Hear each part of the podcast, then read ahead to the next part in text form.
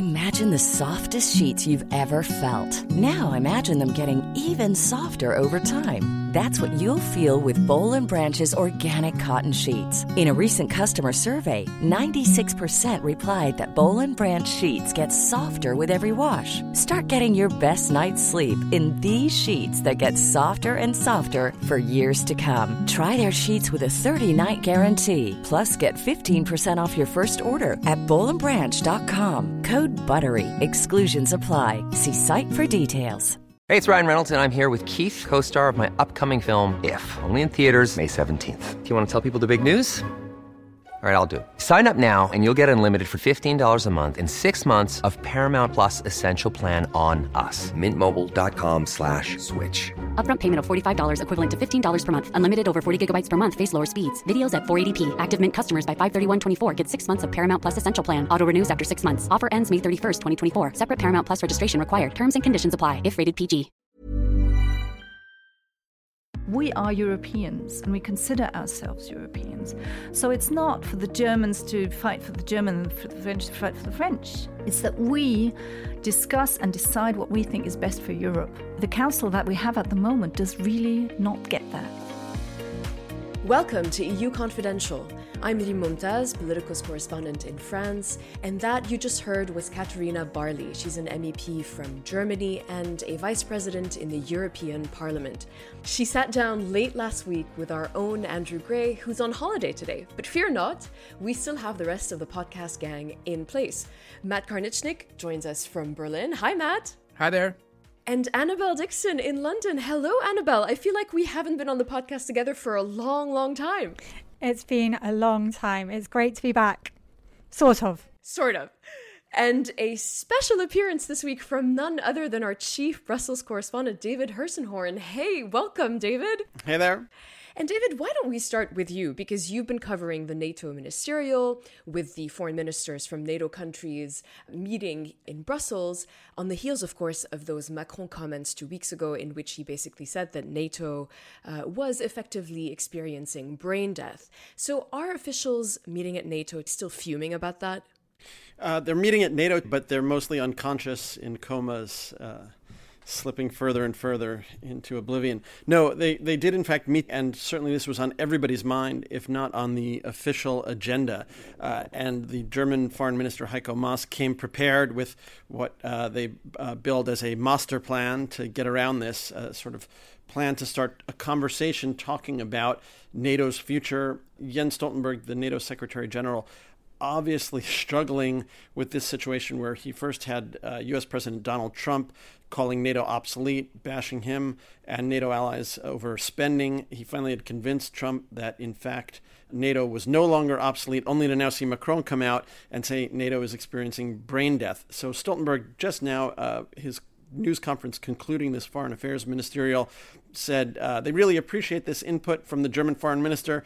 They're going to take a look at it and then decide what to do. Not exactly the most enthusiastic response uh, from the Secretary General about getting into this conversation.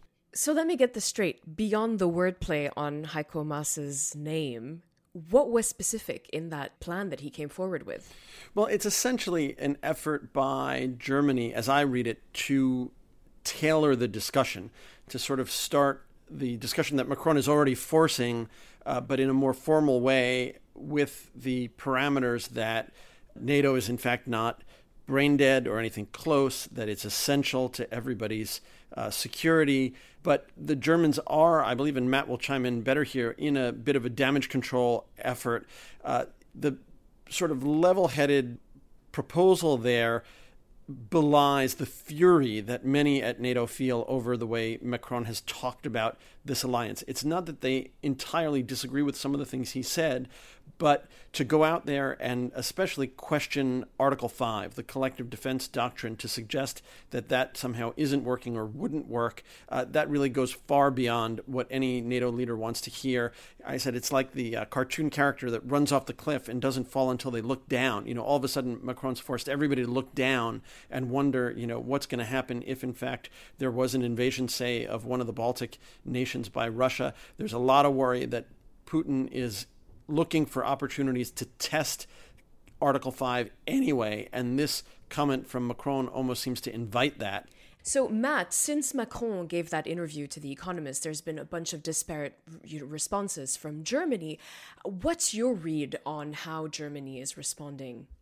Well, I think part of the problem here for the Germans is that they also don't agree at the moment on where NATO should go. And you've seen that in the statements uh, from Maas and from Annegret Kramp-Karrenbauer, the defense minister, who is also seen as uh, Merkel's possible successor.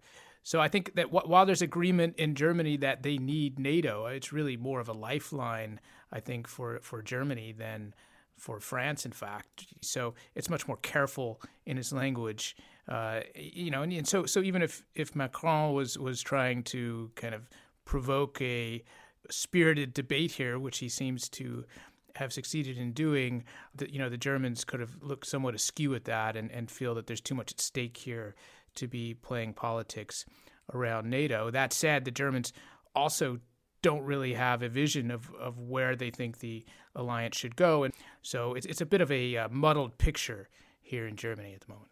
And obviously, Macron made these comments ahead of the NATO summit that's supposed to take place um, in London. You know, I've spoken to uh, French officials about that and asked, okay, so he provoked this big debate. Is he going to put proposals on the table at the NATO summit in London? And so far, I don't get the impression that he is. But Annabelle, what has been the response in London since, you know, it's the UK that's going to be hosting this summit? So, so I, th- I think the UK has seen this summit as their big PR moment. There's been a big build up to it, kind of election aside, and they want to get things back on a more even keel. They don't really have the, the bandwidth or the time for these big existential discussions. So, whatever um, the issue of security and Brexit comes up, the UK government has always countered this with Britain's commitment to NATO. And this summit in December is very much meant to be about showcasing that relationship. So I, I think the kind of rocking the boat in the run up to this is not going to be very popular. One interesting thing, following up on, on Annabelle's point, is that around NATO headquarters, the anger and pushback I've heard, you would expect it to come from Poland and the Baltics, countries that really keenly feel the threat of Russia all the time. In fact, what we're hearing is anger from Germany and the UK. And so it's not the usual suspects. Uh, you know, Macron has definitely annoyed some of his traditional friends. So, plus ça change, Germany, the UK, France, you know, trying to figure out their, I guess, ménage à trois is the way I like to think about it. Um, but one. Steady one, on. One place, I guess, they have been sort of on the same wavelength and, and presenting a, a united front is obviously Iran. And there's been a lot going on uh, on that front in recent weeks. The government hiked gas prices a few days ago, protests erupted in dozens of cities across the country, and a brutal, violent repression ensued with law enforcement opening fire on protesters and killing over a hundred.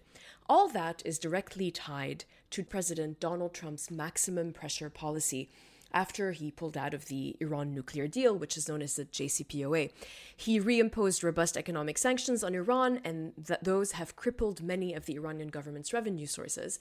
And two weeks ago, Iran breached the deal for the fourth time in what is actually the most serious way by uh, resuming enrichment activities in the Fordow facilities. But other than some calls for de escalation, France, Germany, and the UK, the three European guarantors of the deal, don't seem to be taking much action, Matt, are they? Well, no, they seem to be sitting on their hands. And in fact, over the past couple of days, we've had reports by Amnesty International and others of dozens of people having been killed, dozens of protesters there in Iran. And things have gotten so bad uh, for the Iranian regime that they've taken the extraordinary length of uh, switching off the internet. And, you know, in a week where we've had the European Commission come out and rap Belarus on the fingers and say, you know, uh, on the knuckles rather, and say that they should do more to respect human rights. They've said absolutely nothing about Iran. And so I, I would disagree with you slightly in, in, in that. Uh, you know the, the, Germans, the French, and, and, and the UK in terms of our Iran policy might all be on the same page, but that page is blank, and that's really the problem here. Is that they have no plan. They've been um, very passive throughout this entire period since the U.S. Uh, has reimposed sanctions and have sat sort of idly by and now, as someone said to me this week, you know, that the escalation has progressed so far that there's really nothing left for the Europeans to do the view from Paris is, I think, slightly different and perhaps a bit more nuanced in the sense that, you know, Paris has been saying, you know, they've been trying to do this mediation effort that they've set up since since June, uh, in the hopes of. Uh, yeah, but that effort failed, and I think ultimately Macron was sort of humiliated by the Iranians. In fact, at the UN General Assembly, where he tried to broker this meeting, he even set up this secure phone line so that Rouhani could talk to Trump, and Rouhani basically wouldn't even open the door for him. So I, I think you know this is this is really part of the problem. That's actually not exactly how it happened because I was with him when he went back to see him. Uh, he he did open the door for him and he he did meet him.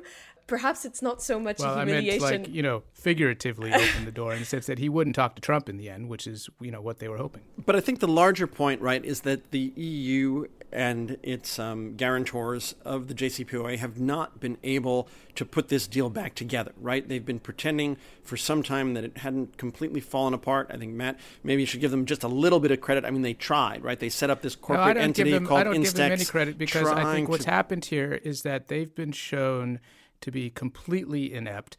Their own companies have ignored these attempts to cobble the thing back together by saying, okay, we are not going to participate in you know these various schemes that uh, you're hatching here to keep trade with Iran alive.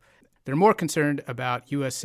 Sanctions than they are about uh, you know keeping their own governments happy, which shows that you know, these companies, these big European companies, are, for all intents and purposes, now regulated out of the United States. I think the issue is more perhaps just the reality that the UK, France, and Germany, their economies are not immune to US sanctions because, you know, that's that's the role of the US in in the international kind of power dynamics. It's not that they don't want to do something, it's perhaps that they don't have the power to well, do something. Well, I think it, I think it's more about their I think it's more about their own credibility. But Rym, Rym, aren't we also seeing Emmanuel Macron get a real lesson in uh, education in foreign big stakes foreign policy here, where he realizes just how small a window you always have for this sort of thing. He sort of had one chance, that one moment. He failed at that. Now we've got Iran upside down with protests on the street.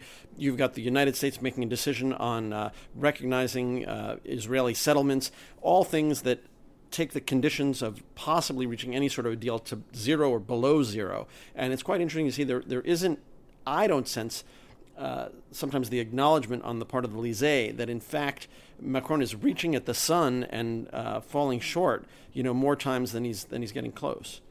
Oh, I think, you know, their approach when we say that to them is at least we're trying. Who else is trying in a multilateral diplomatic way?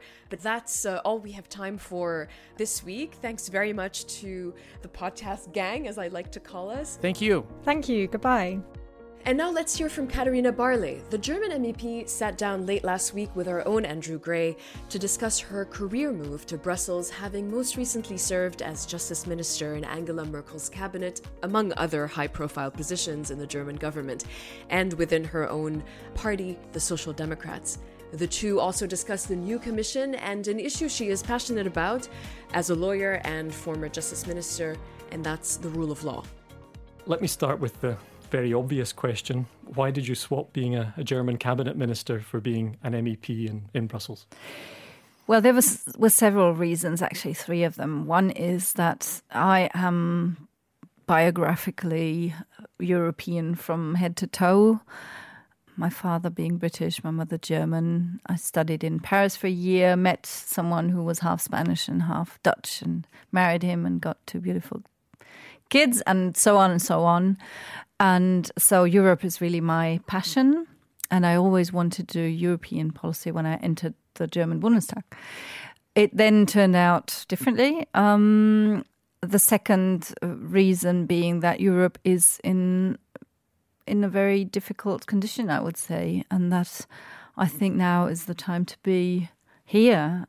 And the third point, um, why now, was that my political party, the Social Democrats in Germany, are having some problems and were having some problems. And um, so many people asked me to run because I am European from head to toe.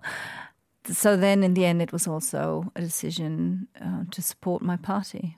What, what are the main differences you notice between uh, politics, doing politics in Berlin and in Germany, and how things work here at the European Parliament and in Brussels generally among the EU institutions? Well, it's quite different, actually. First of all, you don't have this parliament government vis a vis, and therefore you don't have political parties that support the government and the, a clear opposition which makes it easier to collaborate between the political groups and it makes you freer as a member of parliament. You're not bound to any side being government or opposition side. And I think that's a very good aspect of it. I love all the different languages and nationalities and mentalities. I think that's gorgeous. But of course, f- switching from almost 800 assistants to five is is also a step. How have you adjusted? Uh, very well. Um, my whole family joined me actually in Brussels. So for the first time for five years, I have something like a private life, which uh, is good and uh, that uh, compensates for the loss of assistance.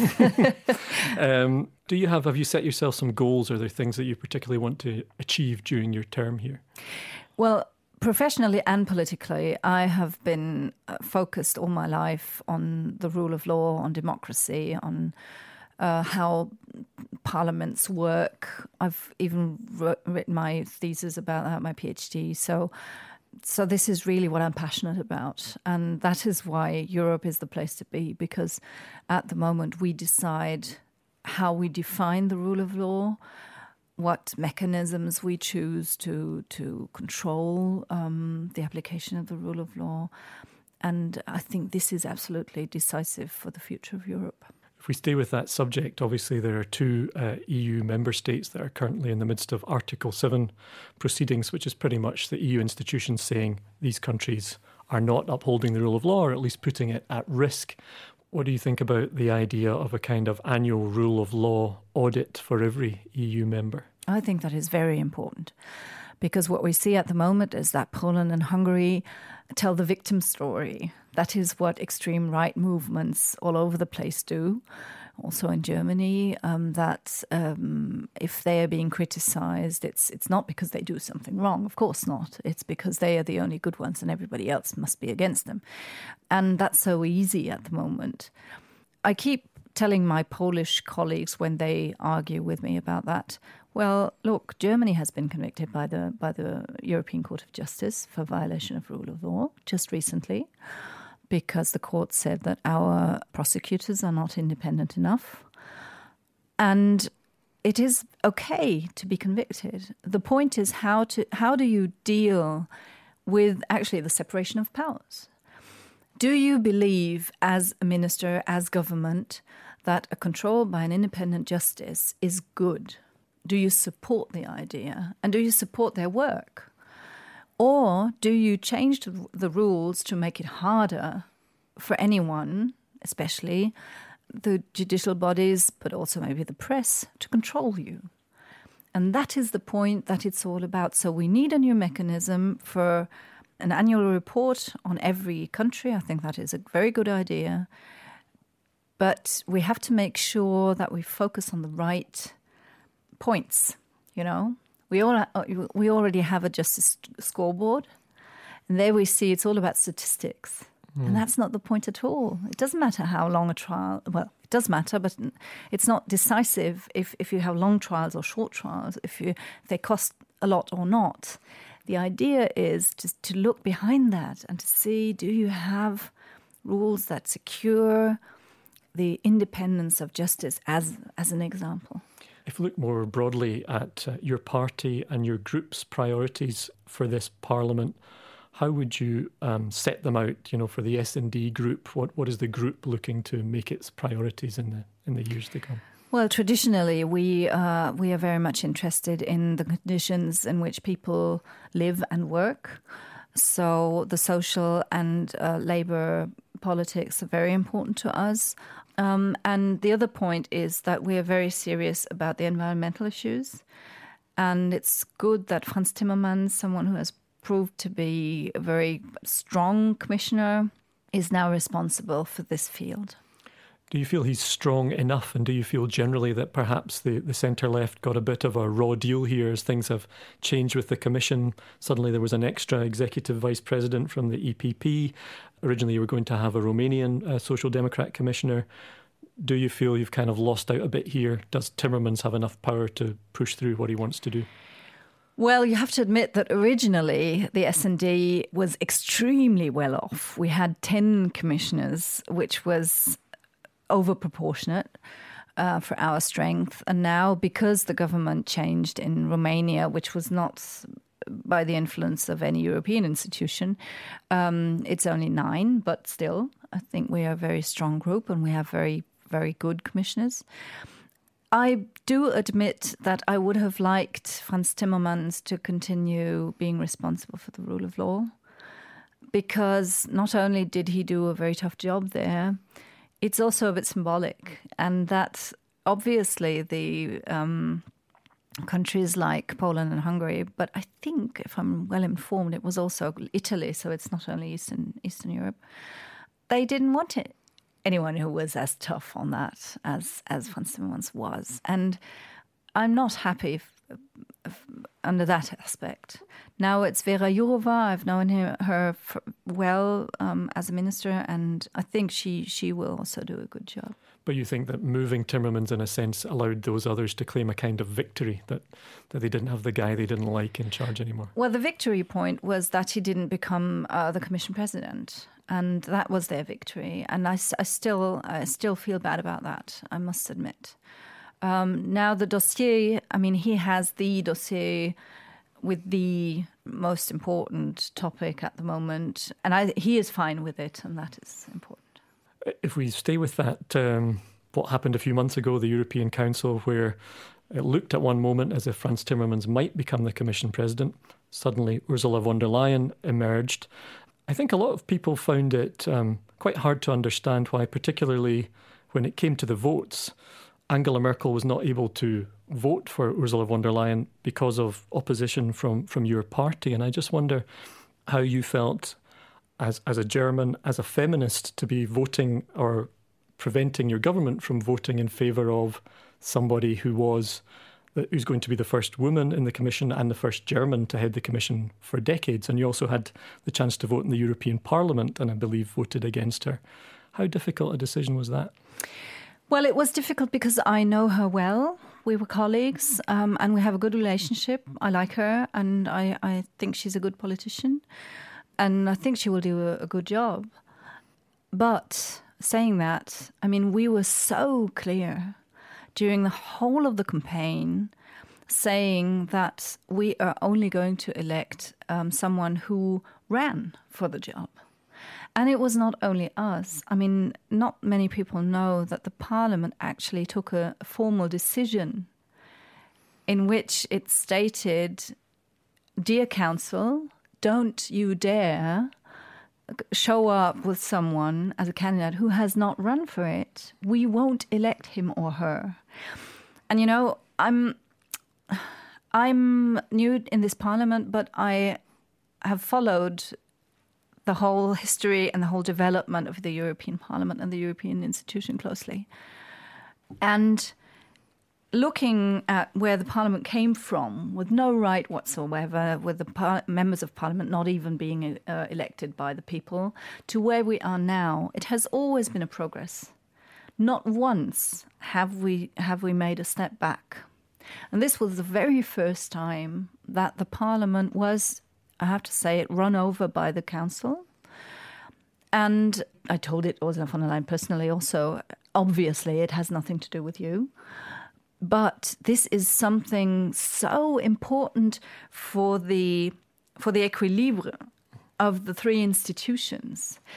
And now everybody says, well, but she's a woman, but she's German. When I'm here, yes, I'm German.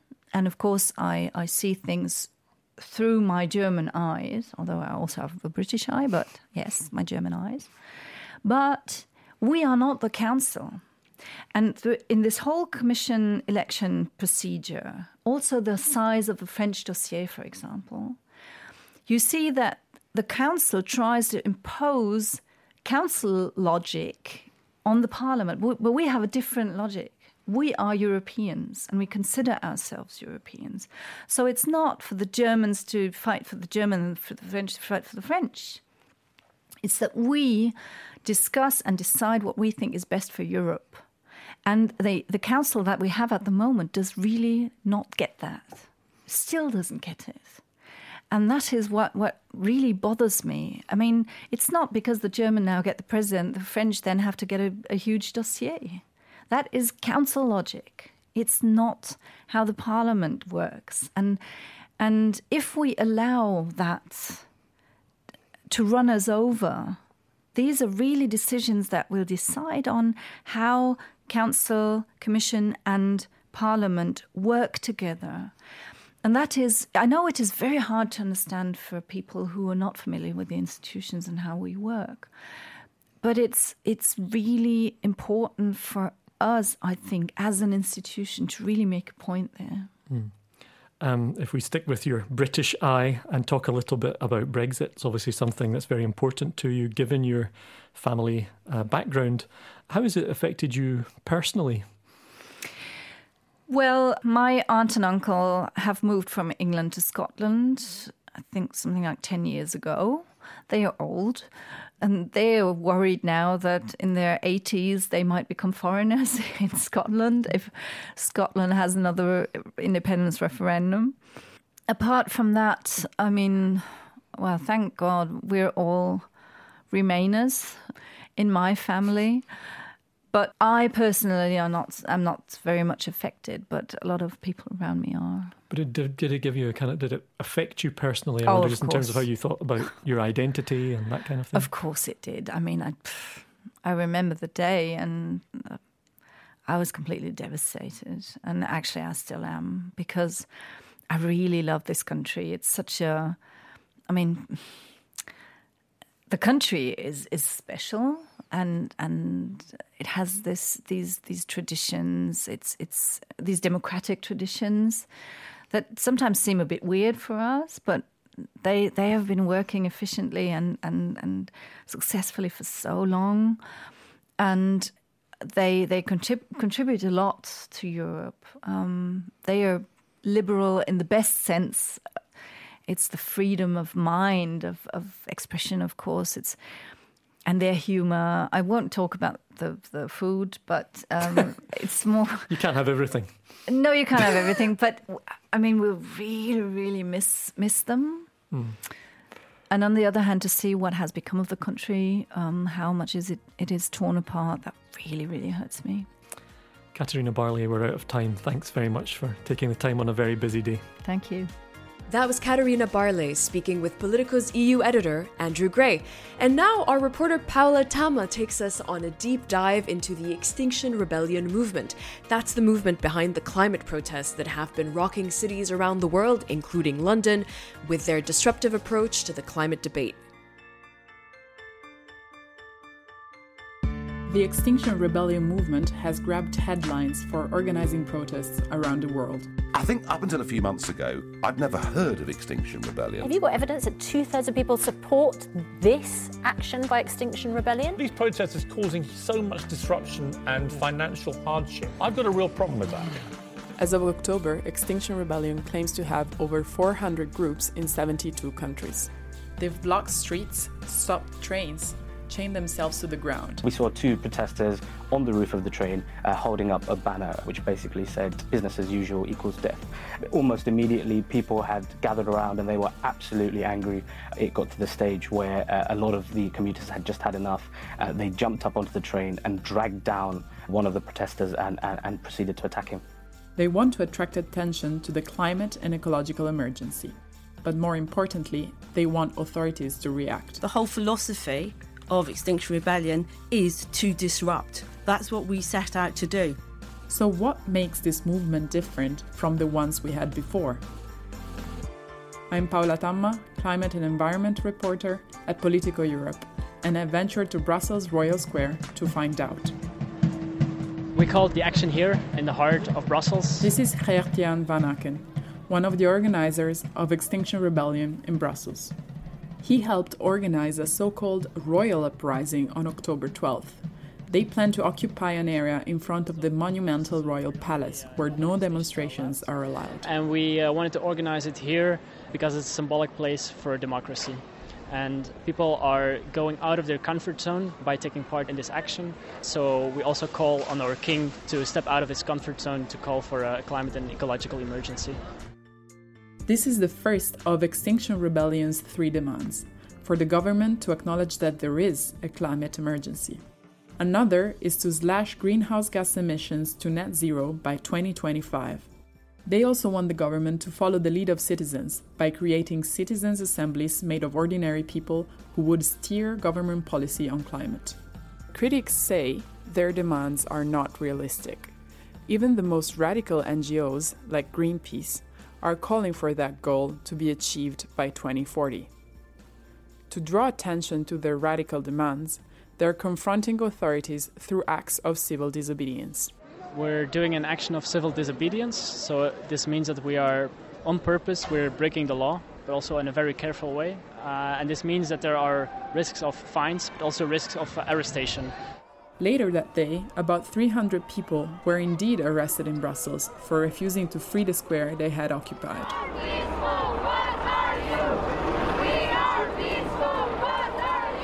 But the self described rebels believe that acts of civil disobedience are necessary to move things forward. At the protest in Brussels, I caught up with Silvia Pastorelli, who works for an NGO. In the past, like several times, it has been demonstrated that things are starting to change and move only when all parts of society engage in civil disobedience, and peaceful civil disobedience is an extremely powerful tactic.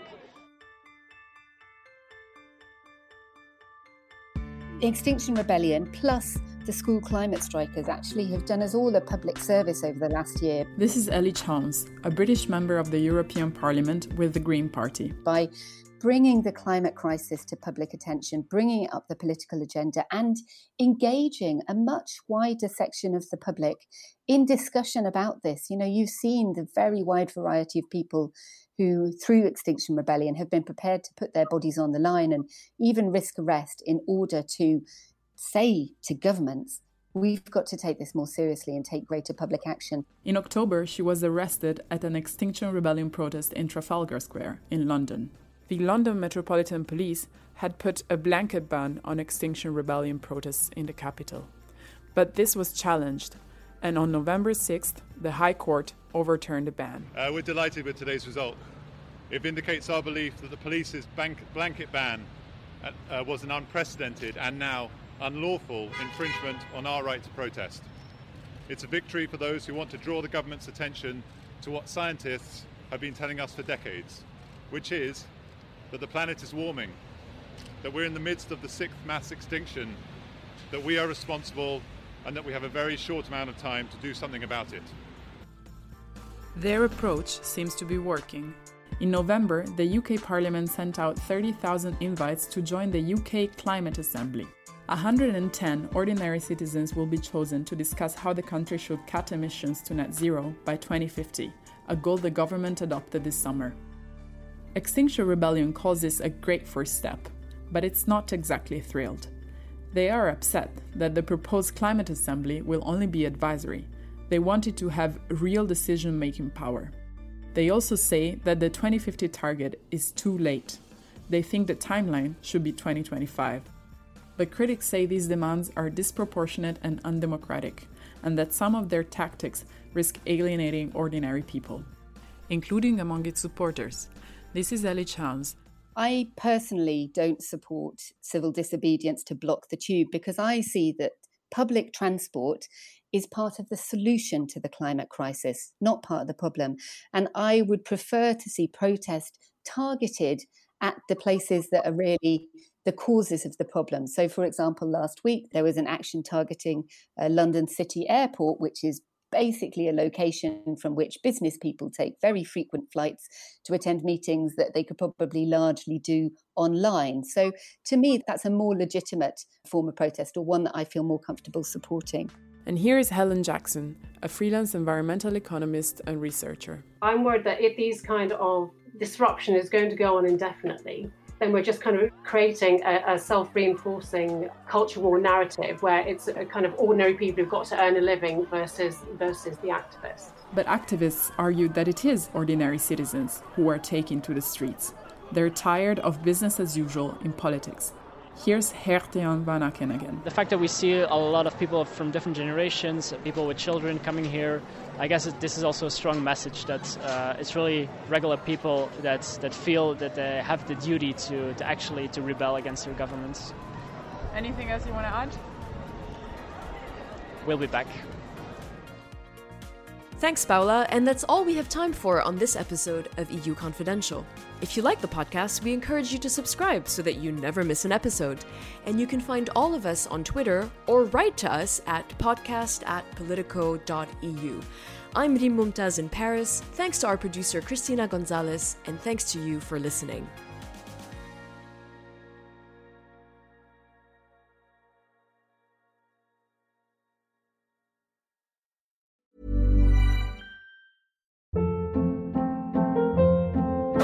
Hold up. What was that? Boring. No flavor. That was as bad as those leftovers you ate all week. Keke Palmer here, and it's time to say hello to something fresh and guilt-free. Hello Fresh. Jazz up dinner with pecan-crusted chicken or garlic butter shrimp scampi. Now that's music to my mouth. Hello Fresh. Let's get this dinner party started. Discover all the delicious possibilities at hellofresh.com.